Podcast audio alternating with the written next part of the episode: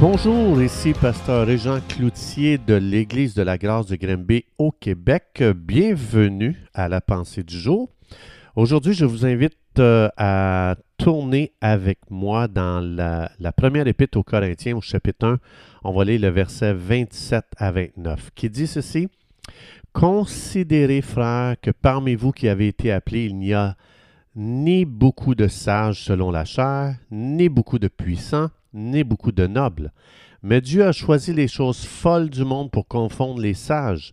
Dieu a choisi les choses faibles du monde pour confondre les fortes. Et Dieu a choisi les choses viles du monde et celles qu'on méprise, celles qui ne sont point, pour réduire à néant celles qui sont, afin que nulle chair ne se glorifie devant Dieu.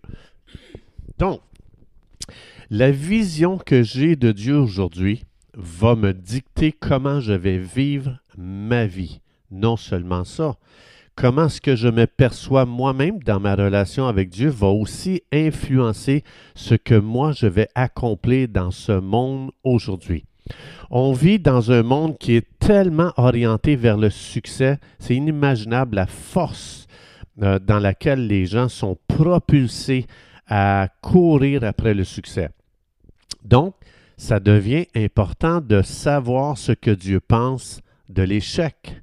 Si Dieu aimait que le succès, bien, il ne nous aurait jamais choisi pour collaborer avec lui dans son plan, parce qu'on voit ici dans le texte qu'on a lu tantôt que Dieu a choisi, si on peut dire, ce qui a été brisé, ce qui a échoué, ce qui a, ce qui a les choses qu'on méprise dans ce monde pour collaborer avec lui dans son plan.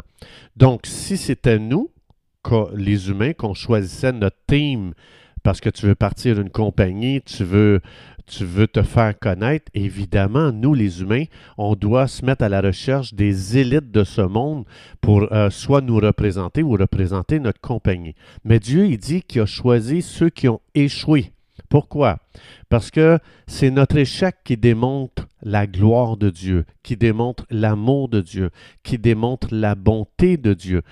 Tout ce que moi, lorsque moi j'ai échoué, Dieu va l'utiliser pour montrer tout son beau côté à lui. C'est pas qu'on doit échouer, c'est pas qu'il faut échouer. C'est que on est entré dans un monde qui a Donc, si on regarde les premières pages de la Bible, Adam et Ève, ils ont péché, ils ont échoué et ça a entraîné l'humanité au complet dans l'échec.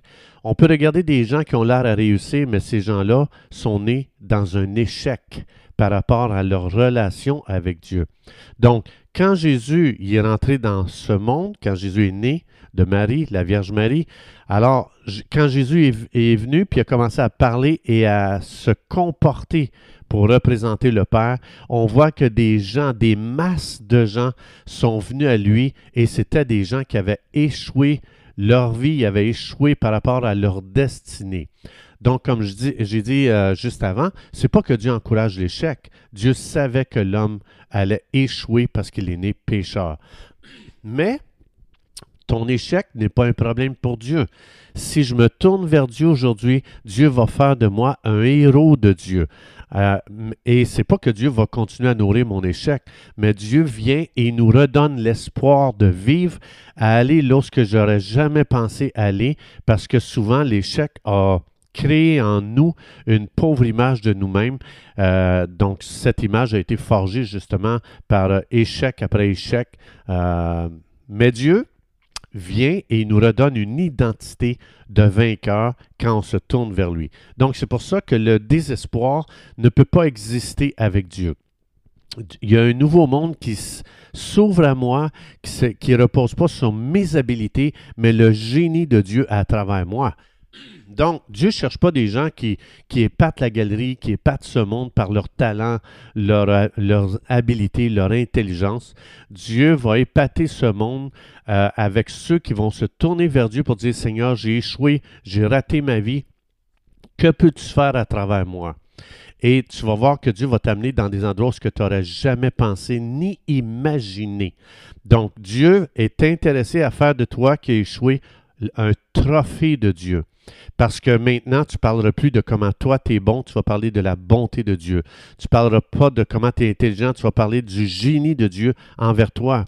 Alors, le cœur de Dieu, c'est de te donner son succès pour que tu puisses aujourd'hui réussir ta vie. Parce qu'on voit dans Psaume 1, ça dit que si je médite la parole de Dieu jour et nuit, que j'agis sur les paroles de Dieu, je vais réussir dans tout ce que je vais entreprendre. Donc, si quelqu'un aujourd'hui a du succès sans Dieu, comment il va faire pour donner la gloire à Dieu? Voici ce que j'ai accompli avec mon intelligence. Voici ce que j'ai accompli avec mes habiletés. Mais ça, ça, ça montre toi comme héros. Ça ne montre pas Dieu.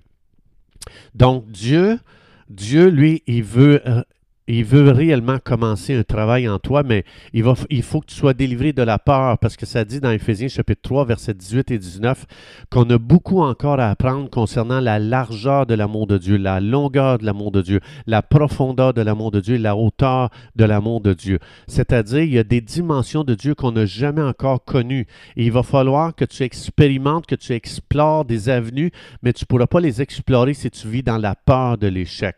Donc, Dieu, euh, veut t'utiliser, il veut se faire connaître à toi, mais si tu as peur, si tu dis oui, mais j'ai peur d'échouer ici, à cet endroit ici, tu ne pourras pas t'aventurer sur un chemin d'exploration et de chercher à connaître Dieu. Quelqu'un a dit, je trouve ça intéressant, personne ne condamne l'artiste qui n'a pas terminé sa peinture. Bien, dans Philippiens 1.6, ça dit que Dieu, l'artiste par excellence, a commencé un chef-d'œuvre en toi et il va réussir si tu le lui permets. Dieu peut rien faire dans ta vie si tu ne lui donnes pas la permission. Donc, tu es une œuvre d'art de Dieu, du Dieu le plus génial qui peut exister dans tout l'univers. Il est, ça devient excitant de savoir ce que Dieu va faire avec ta vie. Dieu t'a entrepris. Est-ce que Dieu va réussir? Fais juste regarder le chef-d'œuvre de la création dans laquelle on a été placé. Ça va donner une idée de ce que Dieu peut faire avec toi. Donc aujourd'hui, au lieu de regarder ce qui n'est pas encore fait en toi, reconnais déjà ce que Dieu a fait, commence à le louer, commence à le remercier et tu vas voir que tu vas devenir très encouragé pour la suite de ta vie. Donc, quand on pense tout ce qui est possible avec Dieu, la vie devient passionnante, ça devient excitant. Mais pour ça, il faut que tu aies une image d'un Dieu qui n'a pas peur que tu échoues. Dieu n'a pas peur de ton échec. Maintenant, ça ne veut pas dire qu'on marche vers l'échec, qu'on décide aujourd'hui je vais échouer pour montrer le beau côté de Dieu. C'est pas ça. C'est Dieu. Il veut se faire connaître à toi, il veut, euh, il veut passer à travers toi pour que le monde voit que Dieu prend ce qui est brisé dans ce monde et qui en fait un chef-d'œuvre. Mais pour ça, il ne faut pas avoir peur d'explorer avec Dieu, il y a tellement de choses qu'on n'ose pas relever, dire oui, mais tout à coup que je manque mon coup. Et ça, ce que ça fait, c'est que ça nous met dans une boîte euh, et puis on n'arrive plus à sortir de, formules chrétiennes et de, programmes et puis euh, ça nous empêche de, connaître justement la vie abondante. Alors, quand je connais la nature de Dieu aimante, je peux faire des déclarations à haute voix comme celle-ci. Père, merci d'être un Père aimant. Merci de prendre plaisir en moi aujourd'hui. Merci de ne pas me, de ne pas me rejeter quand j'échoue dans ce monde. Je déclare que j'ai un futur glorieux avec un Dieu qui n'a pas de problème avec l'échec. Je déclare que je suis sécure à explorer des nouveaux avenues pour connaître l'amour de Dieu. Chers amis, si vous aimeriez devenir partenaire avec nous pour faire avancer le royaume de Dieu, je vous invite à aller sur notre site. Je vous donne l'adresse église de la grâce.ca. Je répète, église et vous allez voir une icône qui dit donner. Vous allez avoir toutes les instructions pour devenir partenaire avec nous. N'oubliez pas de spécifier que votre, votre don euh, est pour la pensée du jour. Et euh, je vous remercie pour votre soutien. Je vous remercie pour votre encouragement. Que Dieu vous bénisse abondamment. Et Dieu voulant, on se retrouve demain.